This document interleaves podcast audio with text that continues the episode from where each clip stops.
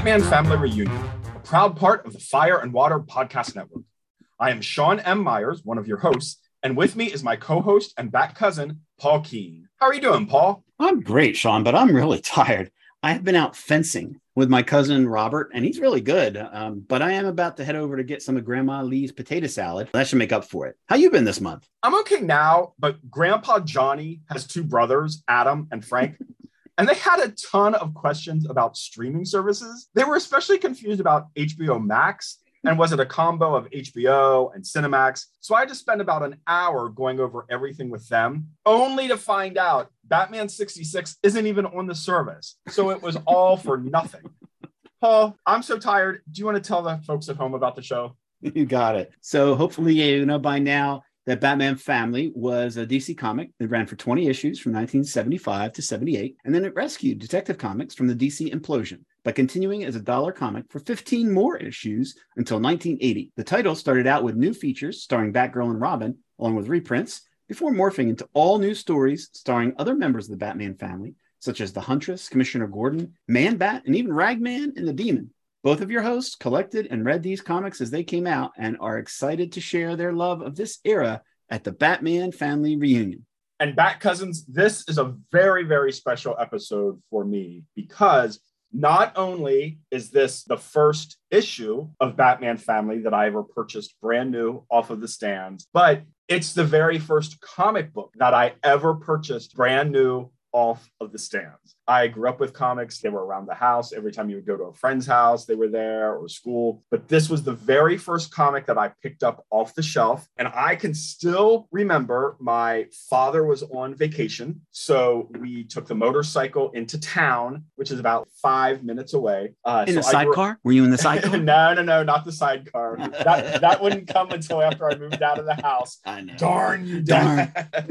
I grew up in a place called Spring Grove, Pennsylvania. And in Spring Grove, there was Uffelman's newsstand. And you would go up a couple steps, open up the door, and they had a huge comic book shelf right there. Marvels were kind of like on top, DC's were on the bottom. And I remember seeing Batman Family, and I remember seeing this cover. And I had to have been familiar with Batman from Batman 66. I knew who all of these characters were, and I knew that I loved them, and also in Super Friends. And I just loved it. So I was so happy because I got this comic book but when we left the newsstand, it dawned on me that we had the motorcycle, and I was so afraid that something was going to happen to the comic. So dad said, we just put it in the waistband of your shorts and then put your shirt on top. I'm like, okay. So then we got on the motorcycle, but still I was so afraid. So all the way home, I held on to dad's back, all of like with my face sideways up against it. My chest so was back because I was so scared this magazine was just going to go flying out from away from me. oh, that's so cute. So I have to ask you, what is it do you think about this cover just the recognition of robin and batgirl? Like what what is it that made you pick this one up from all the choices that you had? I was a kid as a kid i loved robin. I still love robin. It definitely was that association. Robin was created so kids could identify with him. I loved that he was funny. And honestly because of being familiar with batman 66 some of it probably was like a little bit of a crush on Robin, on Burt Ward, but it was action and it's colorful and bright. I think too, because it was Robin and Batgirl together in, mm-hmm. in a book, and then I'd find out in a story. I think that's totally what got me to get this book versus just a Batman book. Well, that's a great story, Sean. Thank you for sharing it. That's uh, that's pretty cool. So the issue itself is cover dated September October 1976 the release date was June 24th, 1976. It's a 48 page count with a cover price of 50 cents. There are three stories, one new and two reprints. The cover artist is Ernie Chan or Ernie Chua. Paul, what do you think of the cover? So I really like the cover. I kind of like the white. You don't see a lot of white covers. I think Batgirl looks great, both in her portrait along the side and her swinging in to kick the huntress on the top of the pyramid. Robin looks young again, especially in his portrait on the side there. He mm-hmm. looks pretty young. And heads at the top are good. And I always like it when they put the little tiny Batman family logo in the trade dress. I just like that.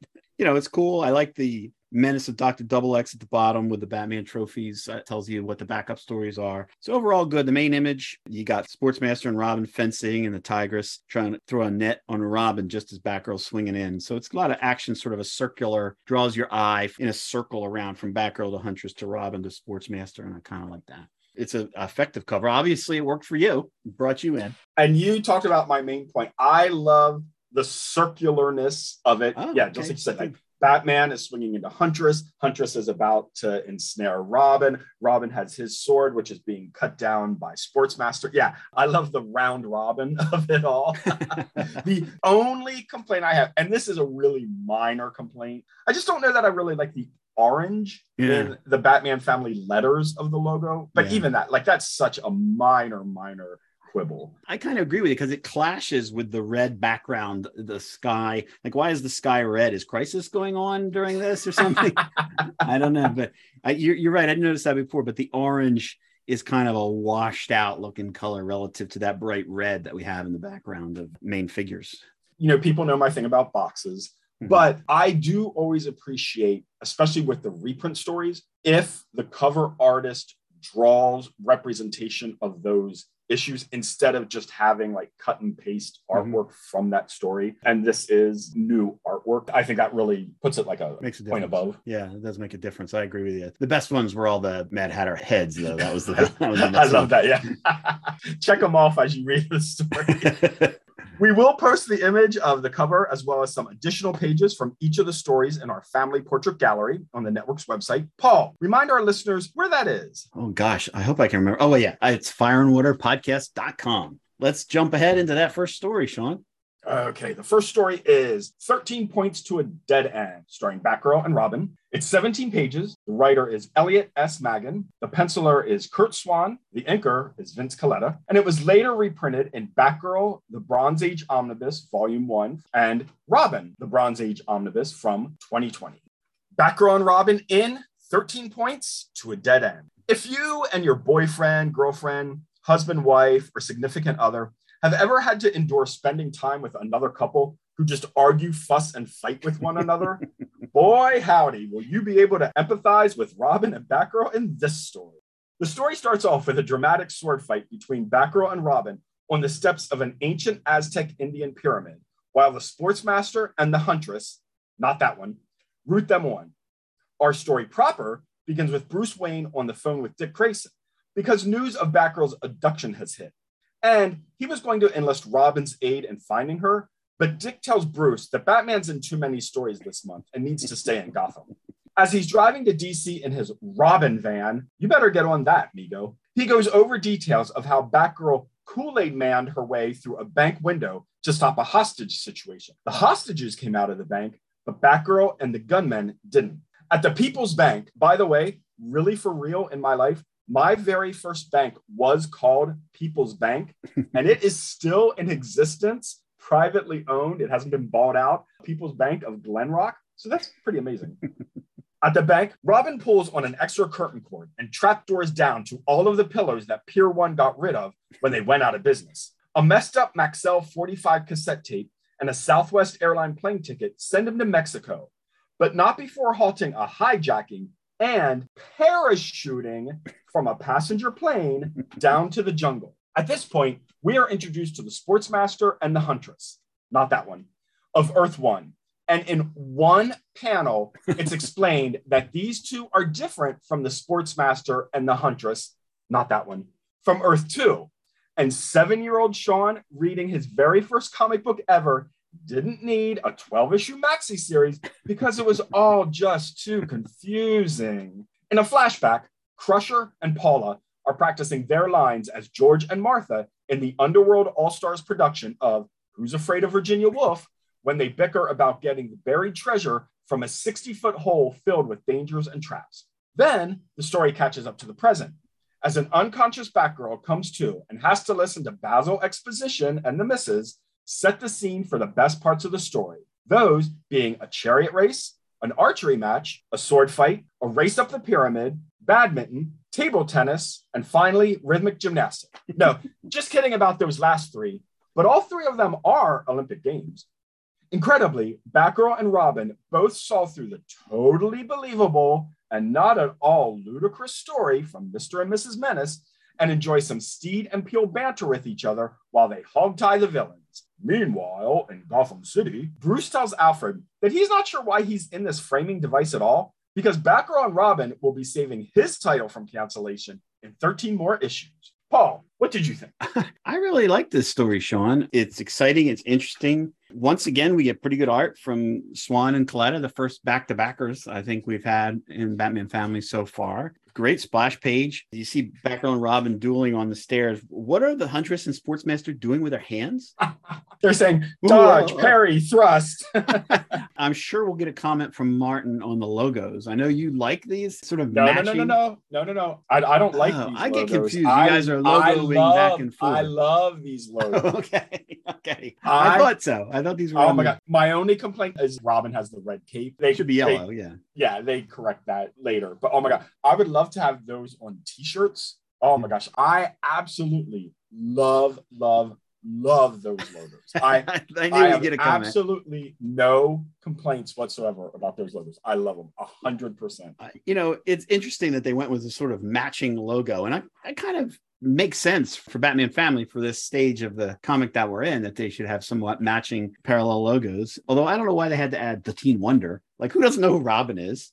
Yeah, Batman Family is the only place where these logos showed up, right? I don't ever remember seeing them in other places. So if our Bat cousins have to seen look that, at this, like please let us know. You know, at this point, they weren't having Batgirl and Robin have backups in Detective. I mean, this month we'll see when we do the Bat timeline. The Atom is in Detective as a backup. so uh, probably right because they probably weren't appearing in solo stories. We'll have to look into that. and Maybe the Bat cousins have a- an answer. But anyway, good start to the story. I love how. Uh, oh, go ahead. it's going to be tough for me to be Objective? not- yeah, about this because I absolutely love the story. Now, there are some things that I'll point out that are kind of utterly ridiculous. But Yeah. you know, this is your first story. This is my first story, and it, it actually took me a kind of like a while before I really realized the timeline aspect of this story Yeah. really because like it starts off with batman calling dick about this. So then dick is telling what happened like a day or two before.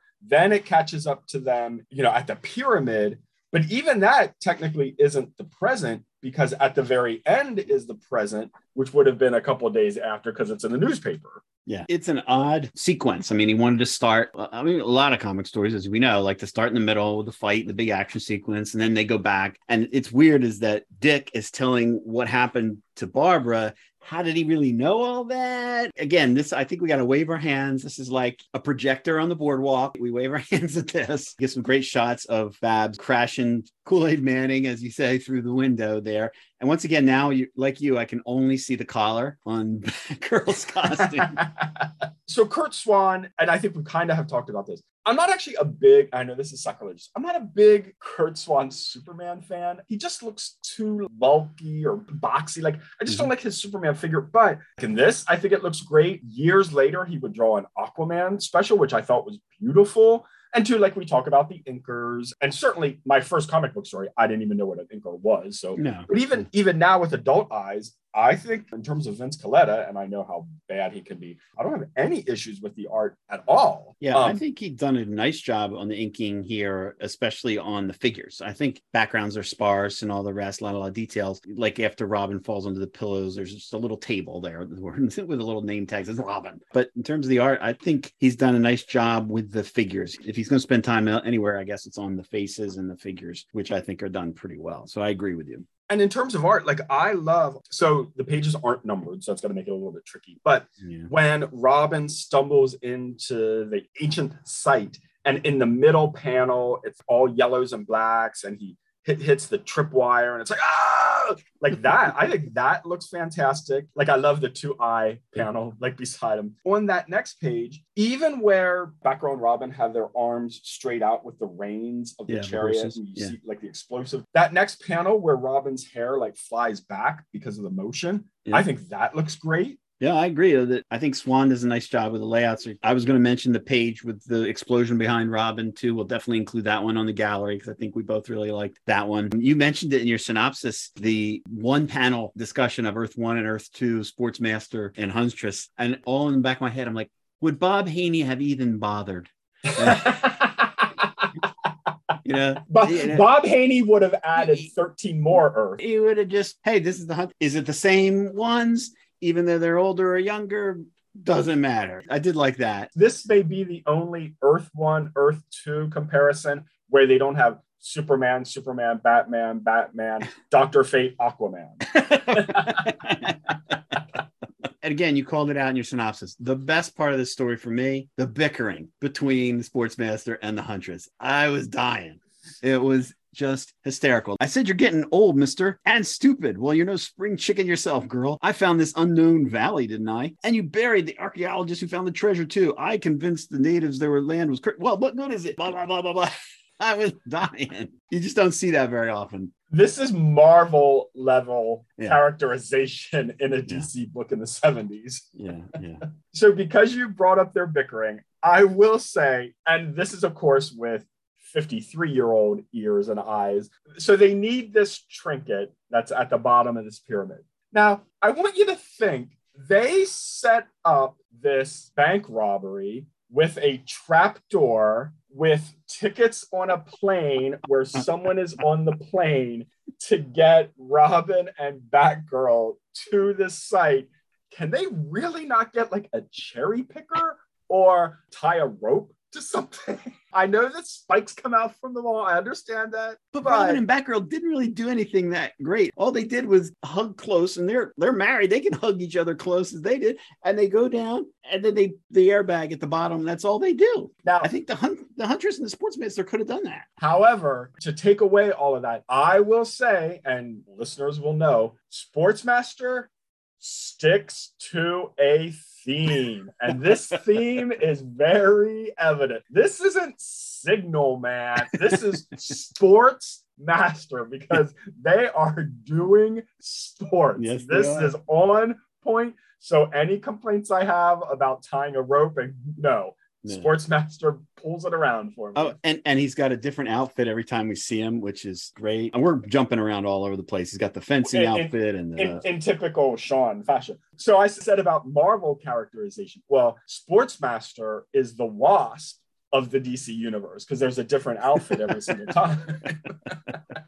the one part about the plot that somewhat clever was the fact that the loser would survive. So that would get them to compete to in theory to their full abilities right? But you mentioned that page where the robin's hair is blowing right? The panel right before that they share this look with each other. And of course it ends up in a tie. And it kind of reminded me of it in issue number one where they were dragged through the streets and then they released the lever at the same Yeah. time. Yeah. Kind of remem- reminded me of that that they were working as a team and we've mentioned that several times through the course of the show right that we're seeing them develop this ability to work together and i, I do like that and then robin cheats which i think is funny with the he is an old movie aficionado, just like Spider Man. there you go and two, I really love it. So, and again, I wouldn't have picked up on this, you know, my first time reading, but I love the fact that when they are at the bottom of the pit, they get the ruby and they're like, you know what? There's more to it than this. They're so used to supervillains and their plots and everything. They're on to them from the very beginning. you know they make pretty short work of them when they get the ruby out which i think is kind of funny but i'm wondering what is that thing that sportsmaster flying in it's like a personal flying saucer anti-gravity bathtub what is that thing Yeah, I don't know. It's definitely not sports derivative. No, I, I don't understand what the point was of having him fly around in that, but uh, whatever. I do think it's funny. They're both diving towards the ruby, and this time he's in his football outfit. no, I think the outfit is jai alai. You're right. You're right. The outfit's jai alai because he had the jai alai scoop, whatever that thing's called. Anyway, and they both are diving towards it, and the bat ropes come in from either side. It's like yoink. it's like out of a Looney Tunes cartoon. It almost looks like a flip book. I kind of think if you would take these two panels and you know flip book, I think it would work, especially like Huntress's legs being pulled out from under her. yeah. So what do you think of the end? Bruce kicking back, saying, eh, they did fine. I expected they do they would do fine. Love it. I think it's perfect. And especially, you know, Alfred's like, surely you're impressed with what they've done. He's like, nope. I just know He's they like- will. He's like, I brought that young man up as if he were my own son, Alfred. I'm not impressed by the amazing accomplishments of Batgirl or Robin anymore. I've come to expect them. And that's Ascot wearing Bruce Wayne, right? So that's this is Bronze Age Batman. We like this guy. And readers, I'm gonna ask you in the comments. Let me know what your first comic Oh, yeah. issue was, and let me know what podcast you're on to talk about it.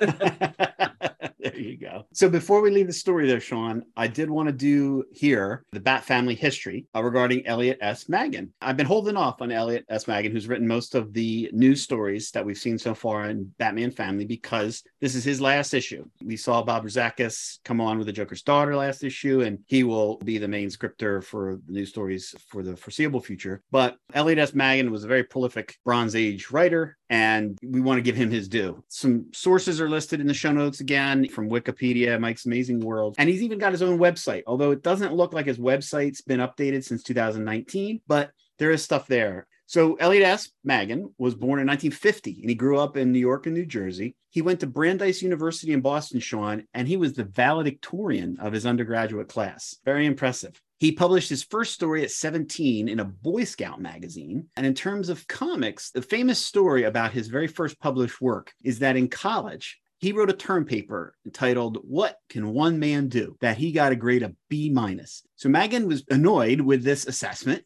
He redid it as a comic book script and sent it in to DC Comics. It was passed around the DC offices, and Neal Adams liked the story well enough, and he chose to draw it. It was a Green Arrow story and published in Green Lantern number 87 in 1972. That was the same issue that had the first appearance of John Stewart. Maggin's story was not that one. It was a backup starring Green Arrow. He didn't improve his grade, but Magan got a career out of it because he became a writer for DC and Julie Schwartz in particular. And that issue is available on DC Universe Infinite for those who would like to read his very first story. The second cool story while he was in college that I did not know was that while in college at Brandeis, he met the family of one of the university's vice presidents. And the vice president's stepson was Jeph Loeb of Hush. Long Halloween, Marvel TV. Wow. Jeph Loeb suggested a story that would eventually be called Must There Be a Superman? Maggin used the idea, which became one of his earliest stories in the Superman franchise and was published in Superman number 247. And I just thought that was really neat and dug a little bit more about Jeph Loeb. And he definitely counts Elliot S. Maggin as one of his big mentors in his development. One funny thing I do have to point out is that his website modestly claims that, quote, Notably, as the principal writer of Superman for DC Comics in the 70s and 80s, he was responsible for setting moral and ethical standards for a generation of American kids. you go, Elliot. Obviously, one of the famous things about him, you always saw his work, Elliot S, with an exclamation point, Maggin. How did that come about? And this is his own words from his website. I got into the habit of putting exclamation marks at the end of sentences instead of periods because the reproduction on pulp paper was so lousy that we all know that. So once by accident, when I signed a script, I put the exclamation point after my S because I was just used to going to that end of the typewriter at the time. Julie saw it, and before he told me, he goes into the production room and issues a general order that any mention of Elliot Maggin's will now be punctuated with an exclamation mark rather than a period from now on until eternity. A couple more things about his life, uh, and then we'll get to his credits. He was active politically. He ran two unsuccessful bids for Congress. And while living in New Hampshire in the 80s, he spent 10 years teaching high school, raising horses, writing books, designing software for Atari, thus his connection to the Atari Force, which he wrote some of the earliest appearances there. He also worked as a freelance writer for many years for publications like The Village Voice and many others. For a short time, he had a staff position as an editor at DC, editing some of the TSR tie ins like Dungeons and Dragons. But he also edited the Challengers of the Unknown miniseries, which was written by a newcomer with his first published work. That newcomer's name? Jeph Loeb. That was Loeb's first published work. So overall, a great career, 205 comic story credits according to Mike's, only five of which from Marvel, including some interesting ones. An adaptation of the Iliad for Marvel Comics Classics, Generation X number one with Scott Lobdell, of which he wrote a novelization for, and an issue of Spidey Super Stories, your favorite, Sean.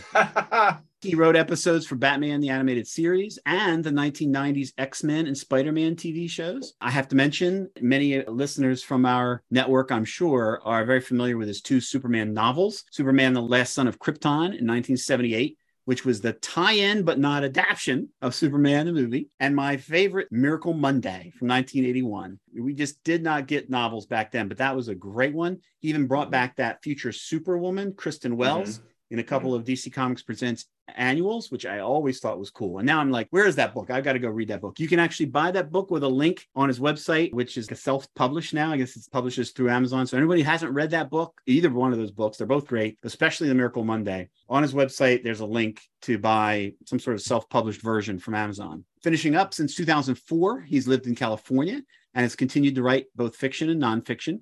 On his website, he is quick to point out that he knows the difference between the two. I thought that was funny.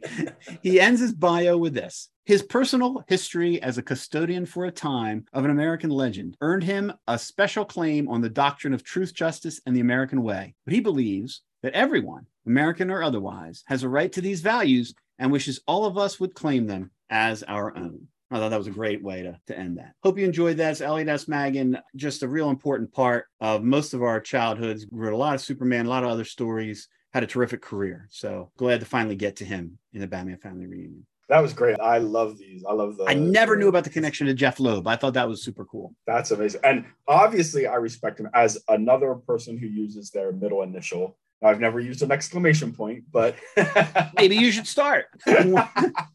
Why not? Okay, readers, we are going to take a dance break because we are going to take a trip to Gabriel's Horn. Right. The hip happening hangout for the Teen Titans in the 1970s. We're going to talk about the most 1970s moment in the main Batgirl and Robin story. Paul, what do you have? Well, this one we don't have quite as many, Sean, although maybe you have a couple good ones. Babs was listening to the radio in her office for news. Eh, there's a zip gun and a hijack of an airplane. Okay, that's close. But the best one I thought of was this random ticket that they leave for Robin ah, for an airplane. That's yours. Oh, and no security at the airport, no name of anything.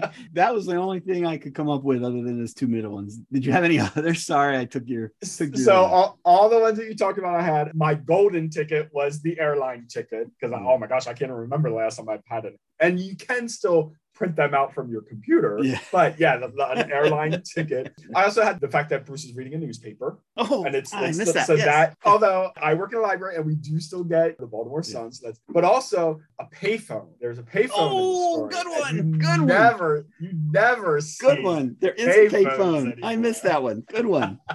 Who knew this segment was going to turn into a contest? See if we could.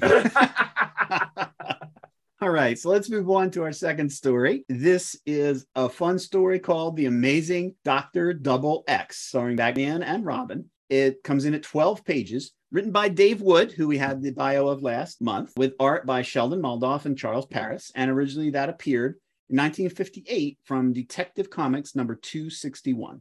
The fantastic Dr. X is wreaking havoc on Gotham City.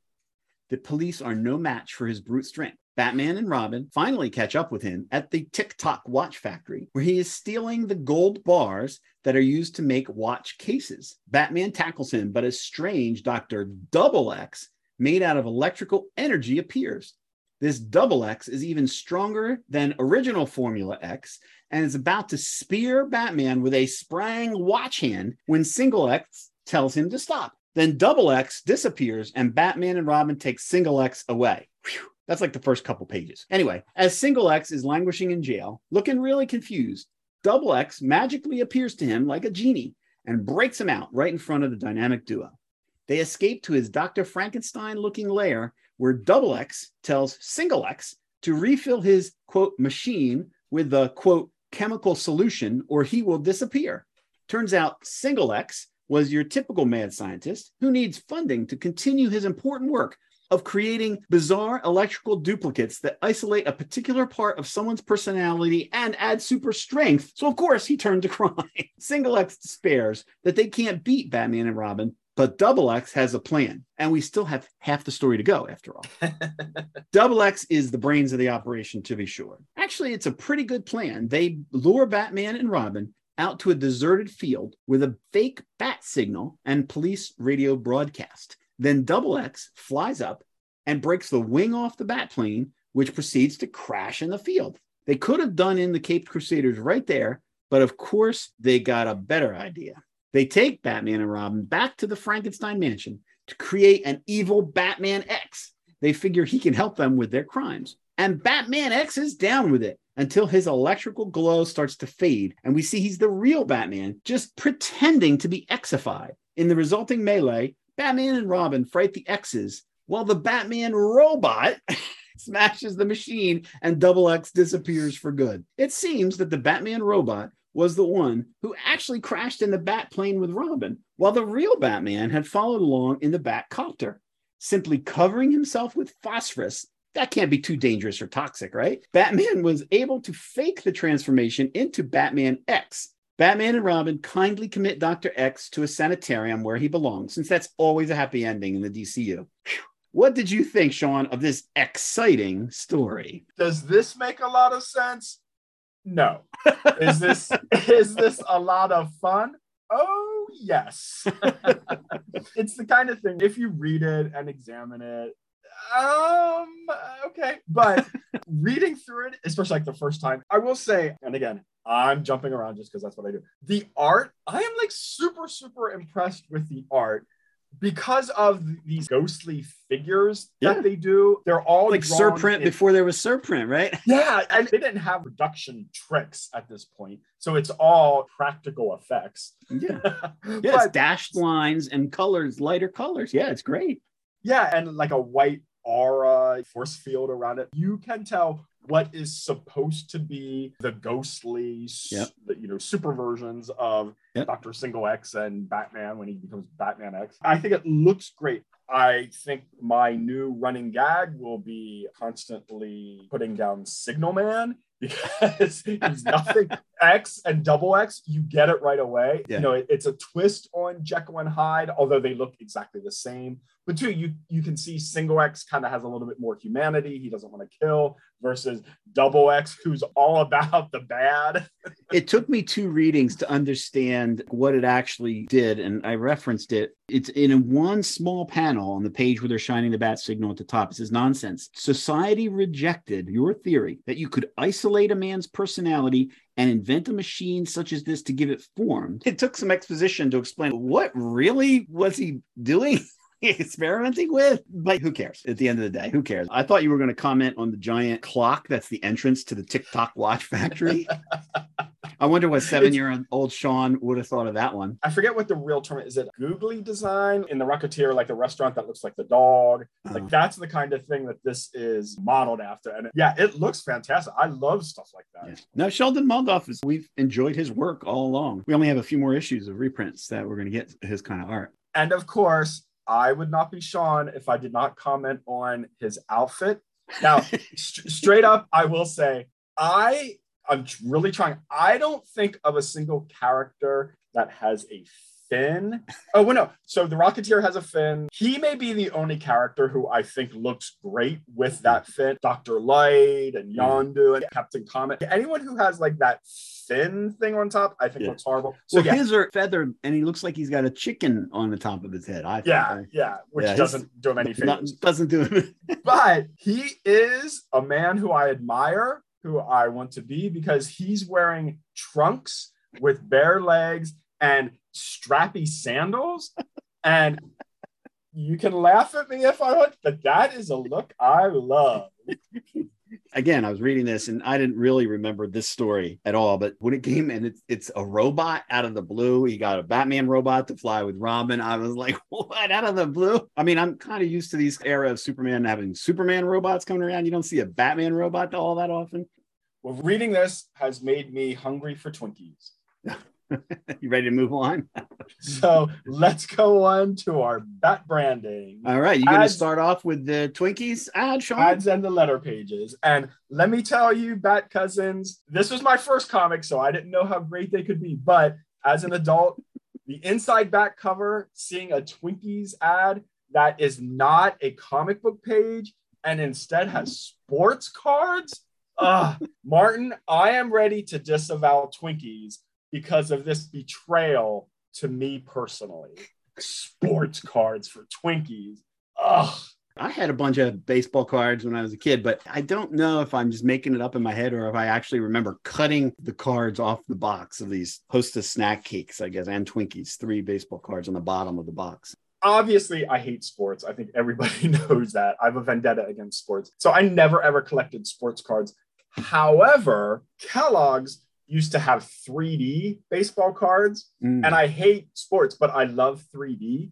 So I Your brain must have been confused. I loved those 3D baseball cards. A funny little story. I am of an age of a television set that was the focal point in your living room that literally was furniture. It was like a huge television cabinet Mhm. and it had the doors on the front that you would, you know, like fold open and then like slide back in and you would put stuff on top of your TV. But we also had a panel that pulled out with all of the dials and everything. So like you could pull it out and in. And I also remember going to a store with my parents and people would run like a credit card thing. You would put your credit card down and put a piece of paper over and then slide that thing back and Sure. Yeah, yeah. So know. somehow I portmanteaued them together into one device. So you would pull the thing out of the TV and you could take a Kellogg's 3D baseball card and put it down in and then put it back in the TV and pull it out and your card would be gone. So I had my stack of 3D baseball cards and I would pull it out, put it down, put it in, pull it out. It was gone. Pull it out, put it down, put it in, pull it out. It was gone. Meanwhile, Until- your dad's cleaning up. Like, what are all these baseball cards doing? Well, spoiler alert, the TV started to not work work. And these were the days where someone would come out to your house to fix your TV. So he pushes the TV forward, he unscrews the back panel of the television set, and he pulls all these things I'm like, hey, these are all my 3D baseball cards. I didn't know where you were going with that story, but the ending was worth it. oh my goodness! All right, this was You- one.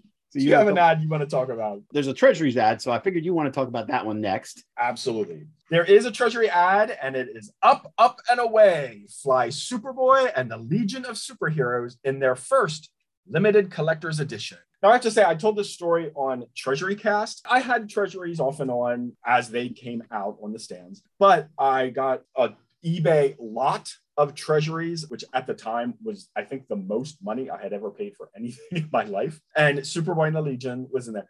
It's not as bad as being tomahawked, but when you get a Superboy and the Legion of Superheroes treasury with this beautiful Mike Grell cover of, I guess, all the Legionnaires just flying out, and then you open it up and it's Curt Swan art.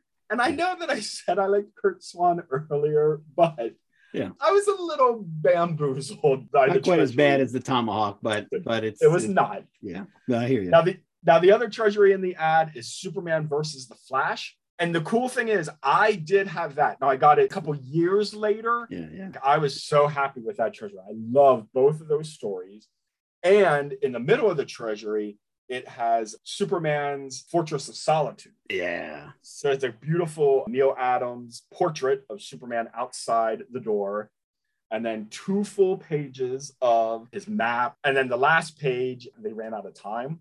So he promises us that it's going to be in a future issue. And then you get a cool flash crossword puzzle. Those ads are fantastic. I had this one going up where I read those stories, obviously, of the races, Superman and the Flash. I just think this cover is great. The Superman and the Flash images are great. But what really sells the cover for me are the heroes on either side cheering them on.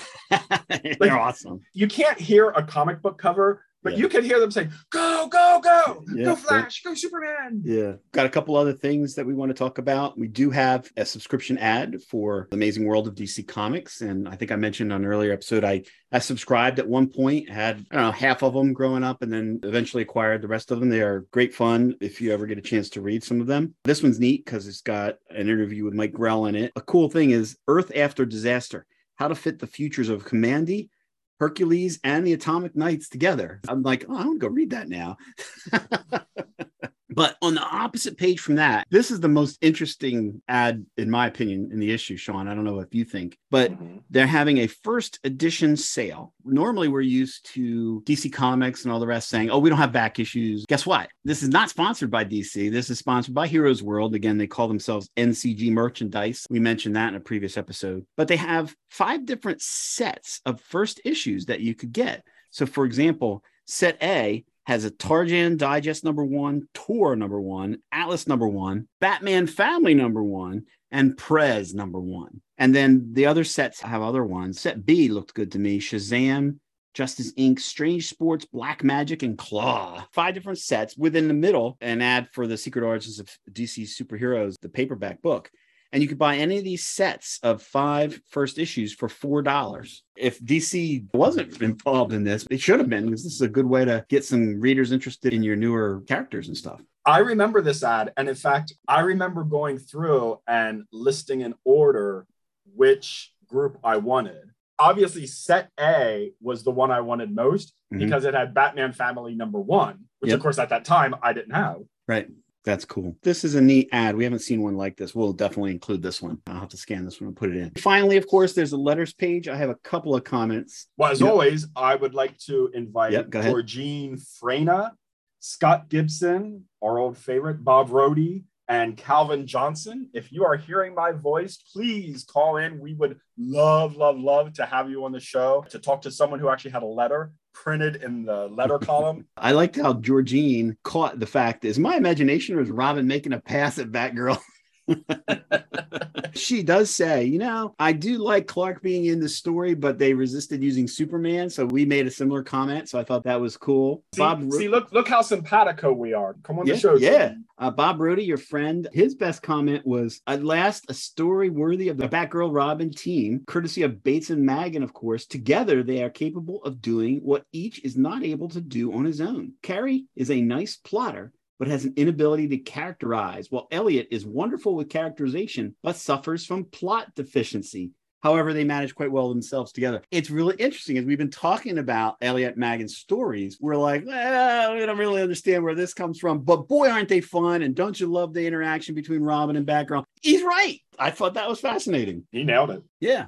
Anything else on the letters page? definitely Calvin Johnson points out Robin is getting older and interested in older women. So how about Catwoman? yeah, really. Man, this is where a Dick gets his reputation of being a horn dog, I guess, you know? and now this is almost 90210 level of cooking up. and we're still like four years away from Starfire being introduced. Ready to go on and talk about broken trophies? we are, yes. Our next story is The Broken Batman Trophies, starring Batman and Robin. It's six pages, written by Bill Finger, penciled by Dick Sprang, and inked by Charles Paris. And it originally appeared in Batman number 103 from 1956. Batman and Robin in The Broken Batman Trophies. Our splash page panel is actually a crash page panel, as Batman has to smash a trophy at the Batman Day Bash. Our story starts at a TV studio where Bruce Wayne is being interviewed about his close personal friendship with the Cape Crusader for the second annual Batman Day celebration. If you want to hear if Batman's entrance was as spectacular as the one he made at the first annual Batman Day, let the editors know. A boom mic accidentally falls and mars the beautiful, beautiful visage of Bruce. And let me tell you, girl is vain about her face because Ms. Wayne goes to extraordinary lengths so that the camera sees no flaw. A sword, a statue, a water globe, a bell, a book, and a candle. Just kidding about those last three, but all three of them are in the title of a great movie. All suffer the fate of destruction so that the home TV audience won't piece together that Bruce Wayne and Batman share the same jawline. Batman then reveals to the audience that everything he did had a purpose and that these mementos mean more to him because they are destroyed, and that they will have a place of honor in the Batcave, right beside the hat pin. what did you think, Paul? I love the ending. I want to see them all together next time we see the Batcave. First of all, I love Batman Day. Here's Batman. He's going to come on TV and say, "Oh, thank you, thank you for the key to the city." It was funny that this guy then steals the turban from the Raja Vishnu. I'm like, "Oh, is that the Mad Hatter?" oh, that would have been great. The thing I love about the story is it really shows the influence already of television. Like Mm. this just is such television centric story. People have had TVs in their home now. They understand it. The fact that you have your TV picture going out, it's on the fritz. I love that aspect of it. Oh, that's a really And- good and- point because when is this? 1956. Yeah, you're right. TVs were they've been around, but still not everybody's got one. And to a degree, we don't really have so much issues with reception or with cable Mhm. and streaming. In the early days with computers, maybe you had lagging and stuff like that. But for the most part, we don't really deal with issues like that so much as they did back in those days of antennas and, Mhm. and things like that. So I love the fact when these things happen, it's all technical mistakes and like the audience is seeing you know that's the whole point the audience is not seeing the picture clearly so you don't see the scar on his jaw in terms of art, this is pretty typical Dick Sprang, but I have to point out one really creative sequence. If you go on the one, two, three, fourth page of the story, it's the one opposite the Amazing World of DC Comics ad. You see Batman jump from the balcony, hit a diving board, and then jump into the next panel to clobber the bad guy. I really like that. That was very clever. I had that in my notes yeah that is in the best possible way like panel breaking yeah, Yeah. that is it's really super clever and imaginative i think it looks fantastic I like the couple, the old couple on the next page. How could Batman be so clumsy? As he keeps dropping stuff. it's a neat little twist when close to the end batman says folks i can't go into details but what i did i did to protect the career of someone i know well and the man says he must mean robin he did it to protect robin Yeah, not knowing it's himself. Yeah, no, that was cute. And all the people who gave him the presents, they're happy at the end. They realize even though their presents are broken, that they did something good. You know, we don't get a lot of stories like this. It's basically all about a secret identity. There's no real supervillain or yeah master crime or anything. It's a series of unfortunate events, so to speak. I do like that the guys at the end are happy that he does value their presence and wasn't being clumsy to be disrespectful to them. It speaks about the time of comics where a Batman comic book had three or four Batman stories. So Mhm. you need something to fill up Right. all of those stories. Right. So you could tell what is uh, six pages, eight pages, you know, you could tell a short little story like that. We never ever get slice of life. I don't even know that I want to call this a slice of life. Kind of like you said, there's no villain, there's no real trap that he has to evade other than, you know, like his jawline thing. I don't necessarily know that I want to say it's charming, but it's so delightfully offbeat, I guess is a good way to explain it. And it's funny because you kind of talked about this a little bit earlier when I think back about this issue, I definitely remember the Robin and Batgirl story. Hmm. And I remember the broken trophy story.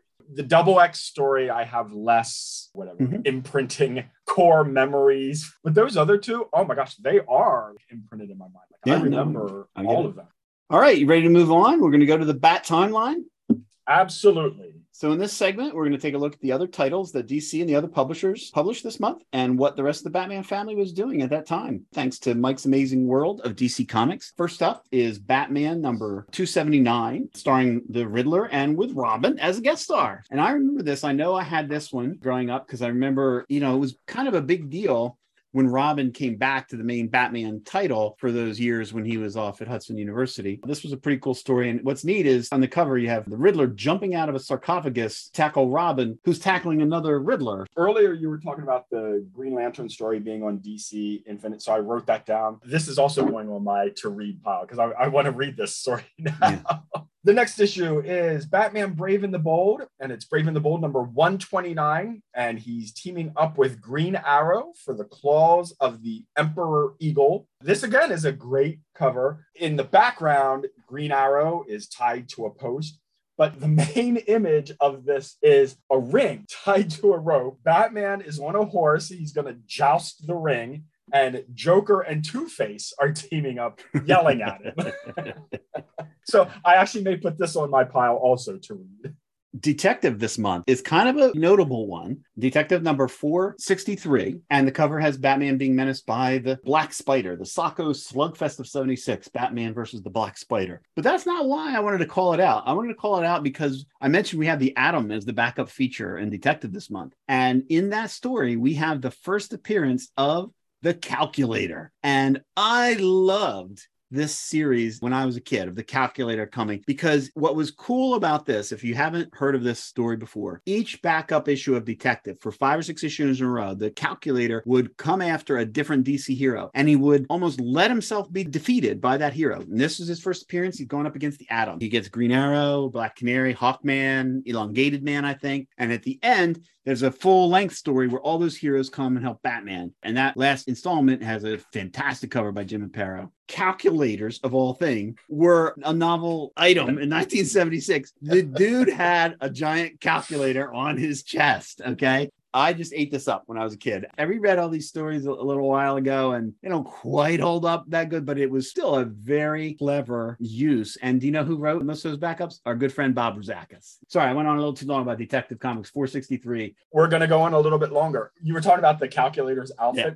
It always reminded me of Jim Nabors and Ruth Buzzi on Lost Saucer, like where okay. they're robots and they have those big chest things. that always reminded me of the calculator's outfit.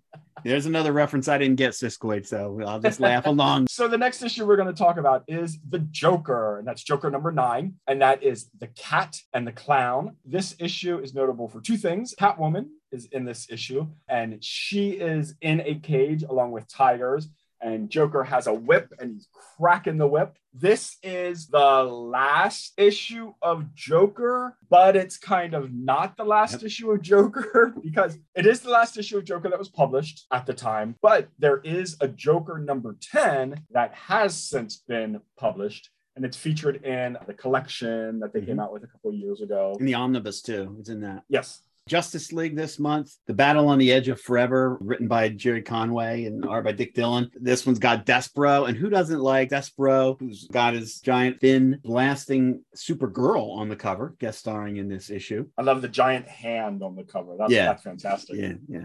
And the last one of the Bat timeline is World's Finest Comics number 240, and it's a story called How Do You Kill a Superman? And we're going to find out because Superman is on a throne with a Burger King crown on him, tied with chains, and Batman has a gun, and he's going to figure out how do you kill a Superman. so, what else do you have this month, Sean? Okay, so Paul and I each have an allowance of five dollars that we can use to buy comics. And the first comic I'm going to get is my old reliable standard All Star Comics with a Super Squad, and that's number 62. Mm-hmm. My next issue is kind of like a surprise, but it's for a specific reason. So I'm getting the Amazing Spider Man number 160. Okay. And you're thinking I'm going to get it because it has the Spider Mobile. and that is part of it. But the main reason I'm going to get this issue is just recently last year, I went and got, I collected all of the Marvel Comics video library titles. They're 24 volumes. They're in black clamshell packaging. So, like the old Disney VHSs, oh, that's called clamshell packaging. So, each tape has two shows it's like a Marvel character, and then Spider Man is always the second episode. I'm gonna attach a photo in our gallery because these VHS tapes have the worst cover art ever. It is atrocious. It's horrible, and I love each one. But literally, there are VHS covers that have like the back of the character's head, and Worse uh, than the Charms Pop ad last issue? It comes very close to that. but this image of Spider Man is on the first VHS cover. And now I will say, on this cover, it's very striking. You get that he's falling off of a wall, which he shouldn't have to be able to do. But the VHS kind of like crops it very much. So you don't really get that he's falling off of the wall. It's horrible. Bat Cousins, look at the pictures of all of these VHS tapes because they're atrocious. well, I had that on my list too. I had it because of the Spider Mobile. So keep going, Sean. Uh, okay, Rob, just relax. I have DC Superstars number seven, and I don't have to tell him that it's DC Superstars presents Aquaman, Yeah. and it's an issue with Black Manta and Ocean Master. Now, the next one I'm actually going to save for last alphabetically, so we'll circle around. But my next issue is The Flash, number 244. And it's the last day of June, is the last day of Central City. And it's great because it's almost one of those covers where the villains are coming from each side, but Flash is running in between each other. So he goes to Captain Cold, then to Weather Wizard, then the Heat Wave, and then to Mirror Master. Yeah, that's a cool cover. He's kind of zigzagging toward us. It looks great. My next issue is Freedom Fighters number four, and it is guest starring Wonder Woman. Yeah, I had that one for fans of For All Mankind and Super Friends. That's got Ramona Fradon art in it. Ooh. My next one is an odd one. New Terrytoons number 39. It's a gold key starring Heckle and Jekyll. And I used to watch Heckle and Jekyll cartoons when I was a kid, so I thought I'd pick that up to reminisce. My next one is Bonkers number three. Uh, I'm sorry. The Secret Society of Supervillains number three, which is bonkers. My next issue is another trusty stalwart of my pull list, Shazam number 25. And this is a special issue because it guest stars Isis. Yep. And the name of that story is Isis, as in crisis. So that way you wouldn't say is is. And it features a Captain Marvel story called The Bicentennial Villain. My next issue is Superman number 303, and it features lightning strikes, thunder kills. And it's a really great cover. Superman is in the middle, and a thunder cloud is holding him by his arms while lightning is striking him, literally striking him with lightning bolts. And it, it just looks fantastic. The next issue is Twilight Zone number 72. It's another gold key title. I know I'm going to be disappointed by this, but I love Twilight Zone. So I'm going to try it. My second to last issue is Walt Disney Showcase with Peter Pan. And that's Walt Disney Showcase number 36. And literally, the only reason I'm bringing this up is so that I can tell everyone that You Can Fly, You Can Fly, You Can Fly is my favorite Disney song from an animated Disney. Really film. interesting. And- I did not know that. Okay, When else am I ever going to be able to talk about that on Batman Family Reunion? there you go.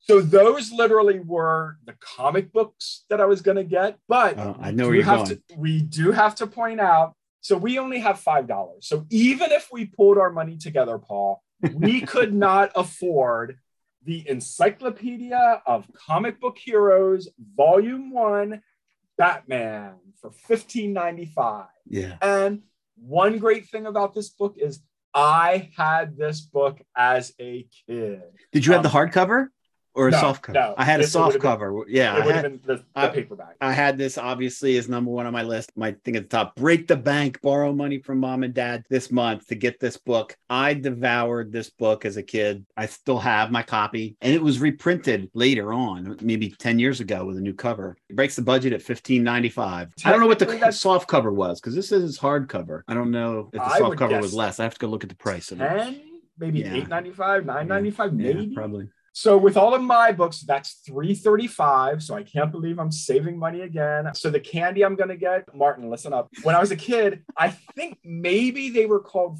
funny bones and they were in the shape of a skeleton and you would put together the skeleton and it came in like a little plastic coffin i don't know if you guys remember that but that so i'm going to get that and probably like a coke This breaks the bank for me for a couple of reasons. One, obviously, is the encyclopedia. Of the ones you didn't mention, Action Comics number 463. Love it. It's another bicentennial themed story. It's covered by Bob Oksner. And he knocks Superman from 1976 through time back into 1776. And there's a great visual of the guy punching Superman, and then he sort of flings back, and then you have Clark Kent in colonial attire. You mentioned Spider-Man Avengers number 151. You've got Englehart and Perez still on the art and story in this one. And got a great cover with Thor, Iron Man, and Captain America. Face front heroes. We've got a new lineup. It was always neat when there was a lineup change in the Avengers. You skip all these. You talked about Marvel Tales number 171. And this is where I would have read the story of Captain Stacy dying. I wanted to point out, I'm surprised you didn't pick a Richie Rich. There were only nine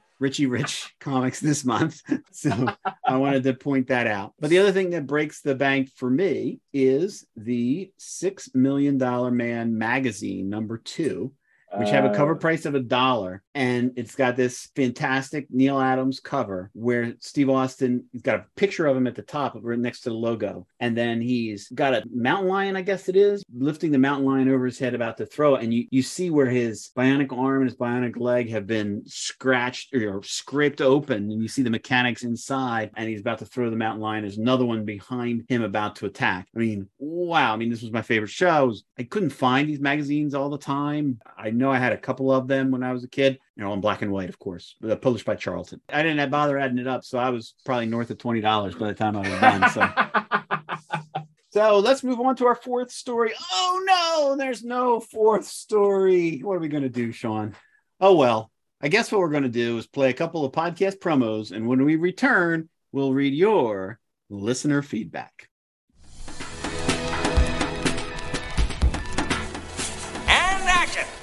It's Fade Out. Hosted by film fanatic Rob Kelly and a roster of special guests, Fade Out will examine the final films of Hollywood's brightest lights, part of the Fire and Water Podcast Network.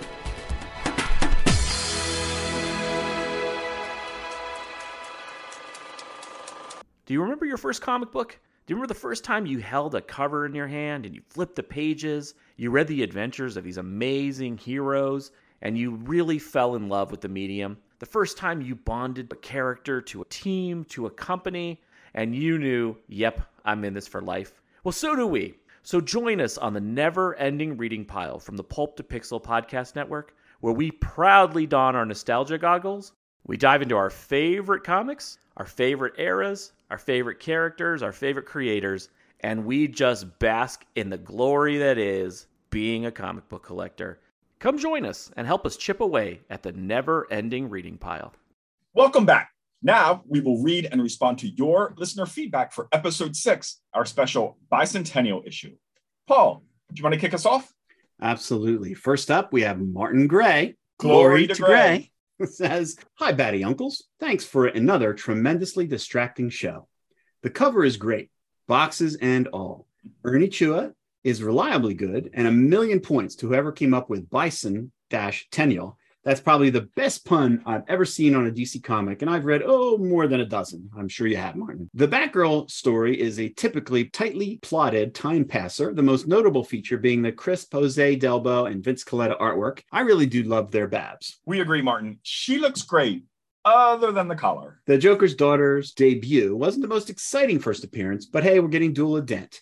Bob Rozakis really doesn't get enough credit, constantly coming up with fun shorts and along the way creating two characters DC has gotten an awful lot of mileage out of Joker's daughter and the calculator. And in terms of characters we don't see much, but who are simply wonderful, I give you the cast of Amazing Man. I do hope someone at the Fire and Water Network interviews the Answer Man one day. Again, great art. Irv Novick and Frank McLaughlin personify the Bronze Age for me. They're my Flash artists. And Batman terms, of course, when Irv Novick is drawing a moody story and it's inked by Dick Giordano, there's a definite Neal Adams vibe. The wee focus on Robin's tiny supporting cast was fun, and I'd love to see them show up in Nightwing, especially Lori Elton. The poor lass had no chance, here designated as Dick Grayson's current girlfriend. I would love and maybe fear Lori showing up in modern continuity. I would love her to be back as long as she's portrayed as a normal human woman and not some kind of super secret spy who's out to kill Dick or wants revenge because back at Hudson University he ditched. But I don't want her to go after Dick. I don't want her to be a problem. Maybe she's better at her job than Dick is. So in that case, don't make her a murderer. Don't make her crazy.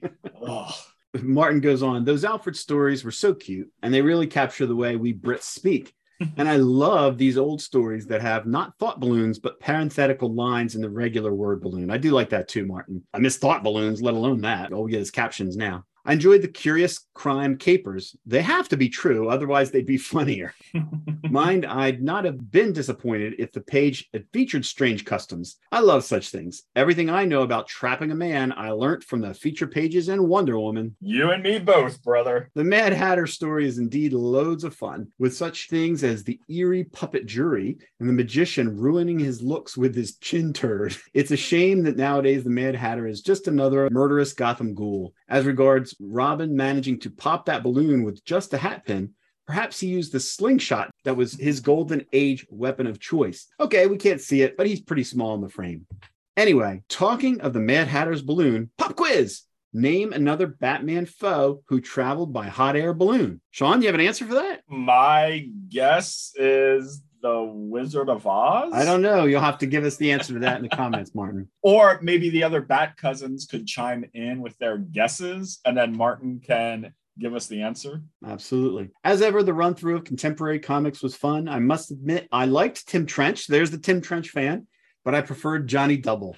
And of course, some of us knew Captain Comet before he started Secret Society of Supervillains, as he was reprinted in the DC Superstars of Space. I'd forgotten that, Martin. You're absolutely right. A couple of his earliest adventures were represented a couple years previously in World's Finest Comics 204 and Superman 244. Well done. It's great to be old. Excellent catch, Martin. The Dave Wood feature was eye popping. People had such fascinating lives back then. Yeah, fascinating is a good word. And then, as regard to the letter column, a spot of research tells me that comics were banned by B 52 Fred Schneider's father, but he did meet Archie and pals at one point when the band visited Riverdale. I'd like to read that.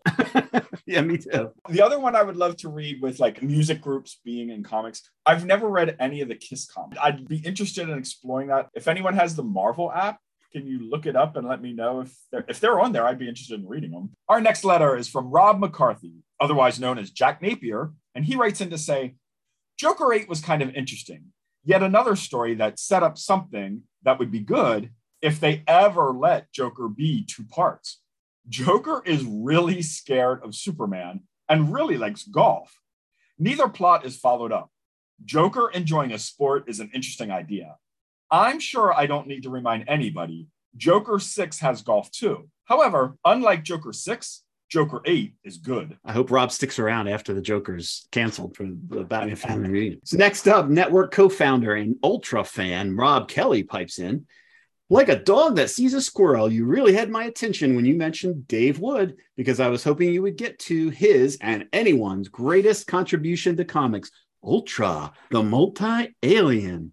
I really enjoyed the deep dive into Wood's backstory and career. There were so many of these hardworking guys who toiled in obscurity who probably died thinking no one would ever remember their work in comics. More of this on this show, please. You got it, Rob. Thank you. Glad to give some props to Dave Wood. You know, people probably overlooked him and only remember his brother. And, you know, I did not know that he created Ultra, let alone had a hand in the first issue of the Challengers of the Unknown. So I was happy to give some props to him. Back to Rob. The Superman belt buckle can be found on eBay for only $17 tempting. Well, during that episode, Rob, Sean wondered whether if you'd actually bought all the comics and sent in the coupon, would it have cost $17? And even if you bought all 33, forget about only 25, but 33 would have cost you $10.90. So you are paying more nowadays. It has appreciated in value. So Rob closes with great episode as usual. Thank you, Rob. Our next letter is from Mark Baker Wright, and he writes in and says, Quick clarification regarding your comments about Agatha Christie and Hercule Poirot. While it is true that Christie wrote Poirot for nearly her entire career, despite growing tired of doing so, she actually did kill him off. Amazingly, she did so quite early in her career, but then, as alluded to in your podcast, she had the story locked up for several decades. In this specific case, the story is called Curtain, Poirot's Last Case. The book didn't quite wait for Christie's death although such was the apparent intention. But it was indeed released only when she knew that the end was near. Another quote unquote vault book did indeed get published after Christie's death, but it wasn't a Poirot book and didn't feature the death of its long running protagonist. Well, thanks, Mark. Appreciate that. I knew that someone would know a lot more about Agatha Christie than us. So we appreciate the clarification and the cool info. So thanks a lot, Mark. And Bat cousins, when you're listening to us and you're yelling, Oh my gosh, Sean, you're so dumb. You forgot that Krypto starred in an 18 issue miniseries that changed the DC universe. Write in and let us know so we can correct ourselves.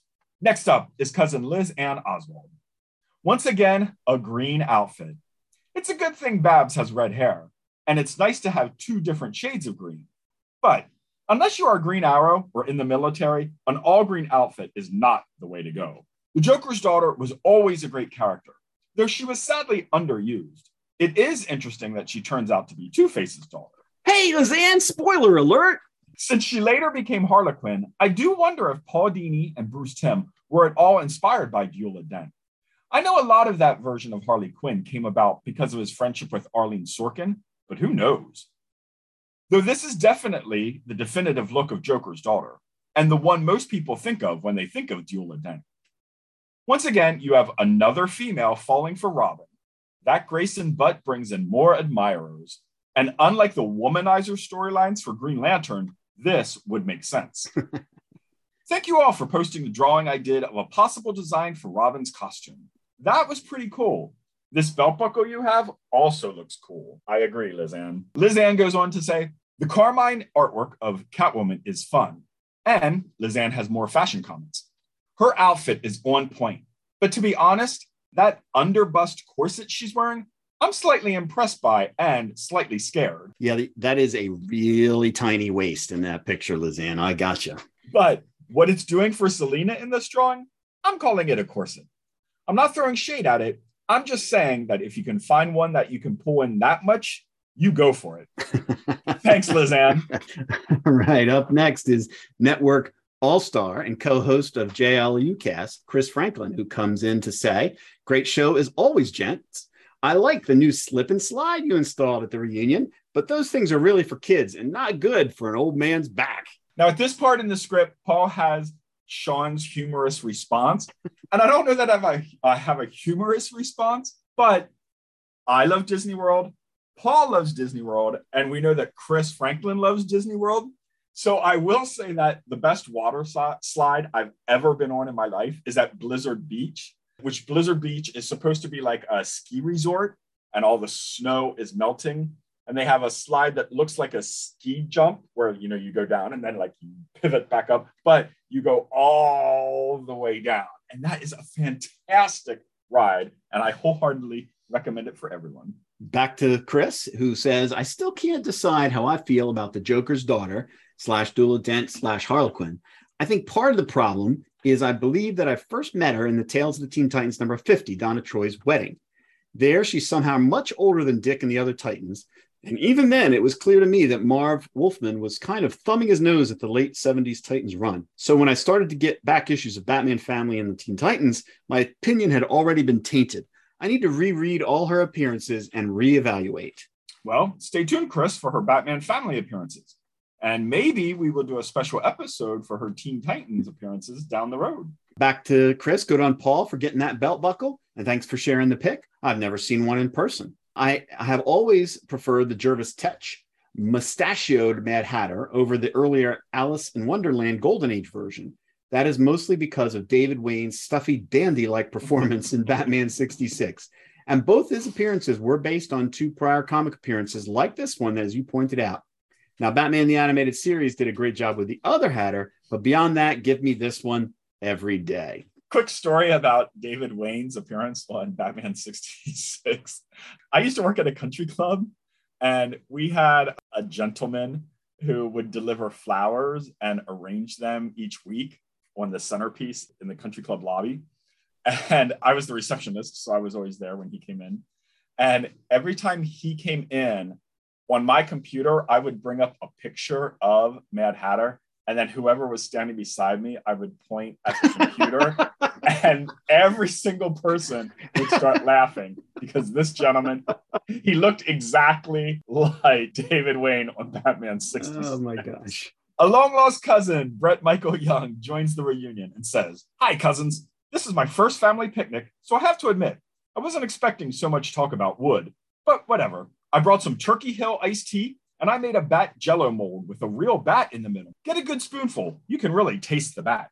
Well, welcome, Brett. It is always great to have new cousins come to the reunion. And this is Sean now talking. This brings up a question. So, Turkey Hill is based in Lancaster. I'm used to it from being around here. Is Turkey Hill a nationwide thing? Paul, you're in Jersey. Do you have Turkey Hill? Not that many. I've seen a few of more in Pennsylvania. Brett, you have to tell us where you live, but I don't think it's national, but I think it's more of a regional. I mean, it's not as big Okay. as Wawa, and Wawa's not national. So Turkey Hill ice cream. My favorite flavor is vanilla ice cream and orange sherbet mixed together. Oh my god, I love it. Tastes like summer. I, I my favorite Turkey Hill is the chocolate chocolate chip. All right. No, this will start yet another food I was, discussion. I was just gonna say. Put in your favorite ice cream, Bat Family. Let's have it. Now, I've never been to England or the UK, but Martin will probably talk about onion flavored ice cream. That's probably the best. I, I don't know. Do they have ice cream? Can they keep it cold? I'm not sure. Brett Michael Young goes on to say, I have random issues of Batman Family from when I was a little kid, so it's great to revisit the family. The Batgirl tale was okay, with the most shocking moment being the Post's headline. Today, our best hope for the headline would be Judge rules against Senator's plan to remove indigenous people from their own land for drilling, moves to higher court. Robin's adventure was a little better. I really liked Irv Novik's art. He made everyone look like they were in an episode of the Rockford Files. That was an artist of his time. Chumley is a good boy. I really liked the Mad Hatter story by not Bob Kane. One thing that really impressed me was the amount of detail used by the artist, not Bob Kane. The artist, who was not Bob Kane, by the way, did a wonderful job of storytelling and making each location seem different. By the way, 50 grand in cash prizes at a bowling alley? You wouldn't see that today. Who ran this alley? The Rockefellers? Anyway, great show, guys. I better scram. I accidentally caught Aunt Marge in the ankle with a long dart, and she is quite the drama queen. See you at the next reunion. That was great. Thanks for getting into the spirit there, Brett. We appreciate it. Next up is Network All Star Siskoid, who swings by to pipe in. I sense a real dog agenda being pushed on this show, no matter how much Paul growls at Catwoman. Rawr is right. To which Martin Gray comes back and adds, Indeed, cats are caviar, but dogs are stale Twinkies. Ouch. Okay, that's mean. Dogs and cats are both lovely, neither is better. To which Sean M. Myers says, But we know that dogs are the greatest creation on this earth. Finally, we want to close with a special comment, one from the answer man, Bob Rozakis himself. Bob writes in and says that the story behind the Hudson University Unispan is recounted in my blog, and he includes a link to his blog. And I encourage everybody to go check out the story on Bob's blog. It's a great story mm-hmm. about how Bob based the Hudson U Unispan on the Hofstra University Unispan, and now gotten meta because now inside the Hofstra University Unispan, there's a picture of Bob and uh, the panel of the Hudson University Unispan. So I think that's great. So just check out that link. I'll, I'll try to put another link in this issue's in this episode's show notes as well. So enjoy it. We do hope to get Bob on. We would love it, but we don't have any promises yet at this time. We will keep you all posted. So watch this Bat channel. And now we're going to acknowledge our Bat family members who share our podcast on social media. We appreciate the support from our online community for Facebook and Twitter. And we have likes, forwards, mentions, and conversations from Mike Thomas, Max Romero, Brian Linton, Keith G. Baker, Clinton Robinson, Paul Keene, and Sean M. Myers. Never heard of them. Earth 2 Chris, Liz Ann Oswald, Superman Move Men, Digest Cast, Martin, oh, Martin Comics, Mountain Comics, Treasury Comics, For All Mankind SF, Ed Moore, Vera Thoris of Mars, Siskoid, Fire and Water Network. Thanks, boss. Michael Thomas, Xenozonic Xenophiles, Dark Phoenix, Days of High Adventure Podcast, Captain Freakout's Psychedelic Radio, Martin Gray, Dave's Comic Heroes blog, Tom McCullough, Ward Hill Terry, Justin Steiner, Dr. Pop Culture BGSU, Doc Strange, Firestorm Fan and Irredeemable Shag, This Lightsaber Kills Fascists, John Malarkey, Chris Leiden, Tim Price, the Podcrasher, Sean, and Martin Mainza. Thanks, guys. Thanks to everyone. Wow, that's great. That seems like that list's getting longer. So we appreciate the support, everybody. We really do. Before we go, as I think you all know, Running the Fire and Water Podcast Network has gotten more costly over the years as more and more shows were added. So if you enjoy what you hear here or at any of the other shows, and there are a lot of great ones, please consider becoming a patron. We can't all be Bruce Wayne, but any small amount you can give helps defray the cost and help us build a Unispan. to find out how, go to patreon.com slash FW podcasts and thanks. That will do it for this feedback section and for episode seven. Thanks for listening, and we hope you will enjoy us next month when we will see our first ever full length Robin feature where he battles Catgirl. Have a great month, cousins. See y'all later.